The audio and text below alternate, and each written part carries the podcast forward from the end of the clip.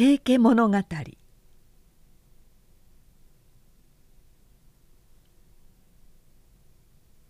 祇園少女の鐘の声。諸行無常の響きあり。シャラ宗樹の花の色。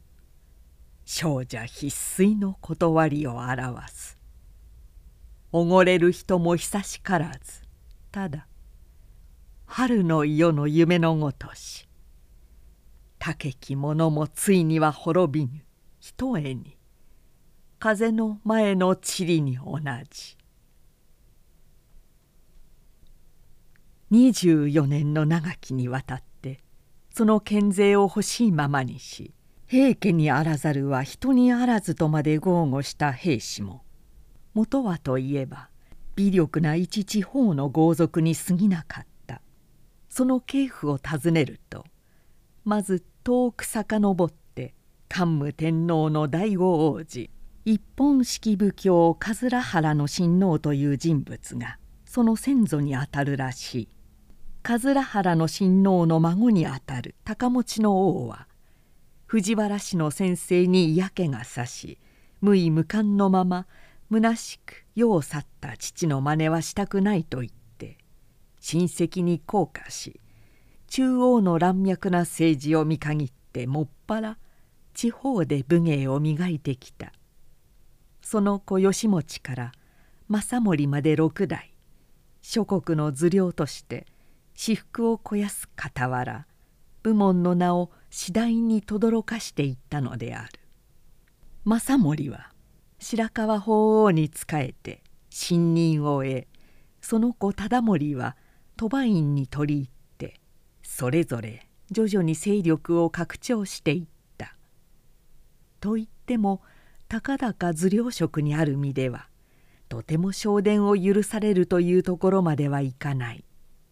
当時にあっては昇殿を許され天井人と親しく交わることが及びもつかない栄誉であったからこの律儀で賢い田舎武士忠盛の心に昇殿を望む気持ちが頭をもたげてきたのは当然の話である。天井の闇討ち。昔の権力者は地位が安定してくるとやたらにお寺とかお墓とかを建てる習慣があったらしい。人力では及びのつかない神仏の加護を借りて権力の座にいつまでもとどまることを願うという心理に基づくものである。鳥羽院もかねがね33軒の御堂を建てたがっていた。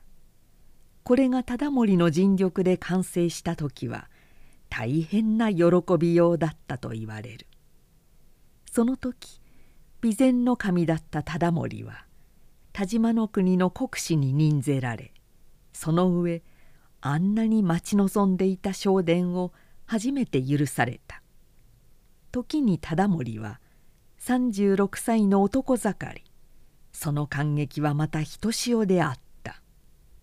ところがここに意外なところから反対運動が盛り上がってきた。それは今までさしたるライバルもなくのんきにあてがい淵に満足していた苦行たちである。どうもあの男はただのネズミではない。今のうちに始末しておかないととんだことになるぞ。応用な苦行の中にも敏感に頭の働く男がいたようである。それが事の始まりで天正元年の11月23日。豊明かりの設営の煩雑さに紛れてやっつけてしまおうという計画がいつか出来上がってしまった。一方忠盛の方も面白くない胸の内をお世辞笑いに紛らしている苦行の気持ちが手に取るようにわかるからこいつは今に何か面倒なことがあるなと思っていた。ともかく計画というものは大方どこからか情報が漏れてくるものだがおそらくは忠盛ほどの男だから密偵の一人や二人は忍び込ませていたに違いない。事前に計画は筒抜けになった。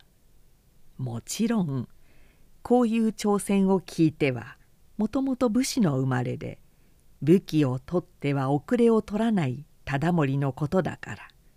内心はむしろ北曽縁でいたのかもしれないがまあ本職の武士が遊び人風情の苦行なんかにやられたとあっては治れだし第一近頃目をかけてくれている鳥羽院だってがっかりしちまうだろう。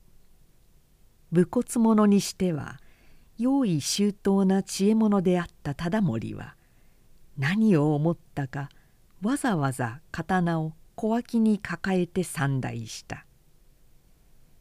戦場で鍛え上げた忠盛の目は宮中の薄暗いところでかすかに人の気配のするのを敏感に感じ取った。彼はやおら刀を抜き放つとビュンビュンと振り回したからたまらない。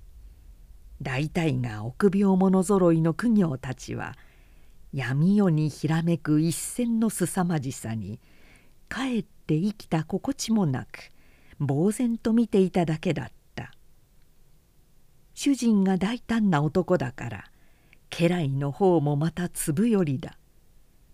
左兵衛の城平の家貞という男は狩衣の下にご丁寧にも鎧までつけて宮中の奥庭にでんとみこしを据えて動かない。クランドの塔の者が「目障りだからどいてくれ」と言うと「こっちは待ってました」とばかり。どうも今夜あたり闇討ちがあるって話ですね。やっぱり主人の死に際は見ておきたいからねとシャーシャーと答えたまま平気な顔をしていたという。ここまではっきり言われてはどうにも仕方がない。闇討ち計画は自然おじゃんになってしまった。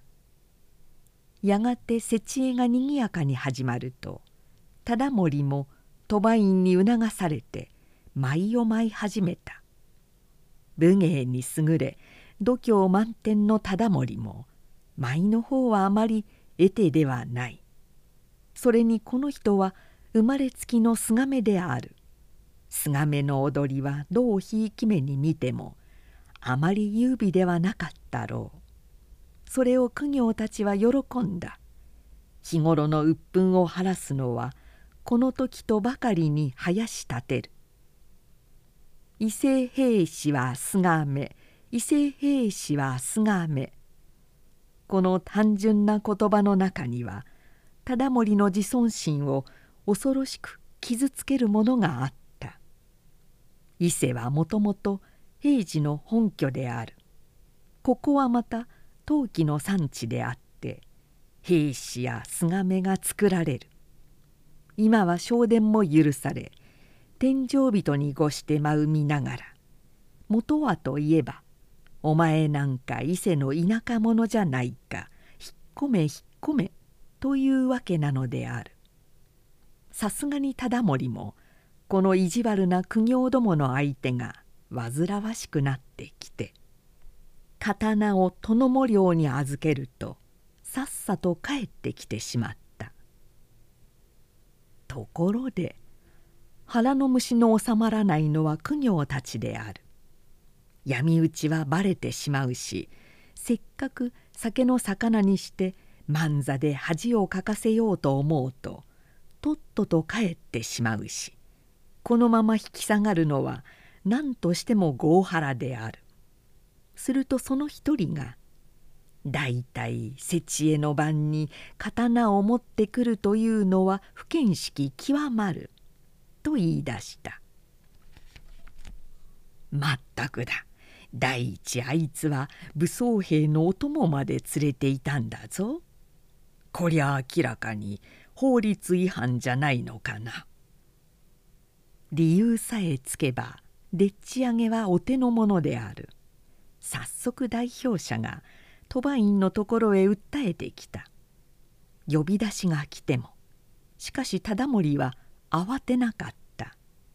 むしろ今来るか今来るかと待っていたところである。心配そうな鳥羽院やざまあ見やがれとでも言った苦行たちを尻目にかけて彼の弁舌は爽やかであった。どうも私の知らないうちに家の者が勝手に何かしたらしいですな。何か不穏な噂でも聞き込んで心配してきたんじゃないかと思っています。もし何なら呼び出しましょうか。どうも近頃の若い者は気が早くて困りますよ。何？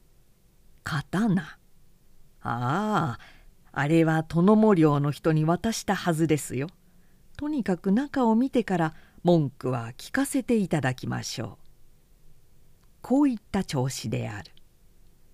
ところで問題の刀が提出されてみて苦行たちはあっと驚いた。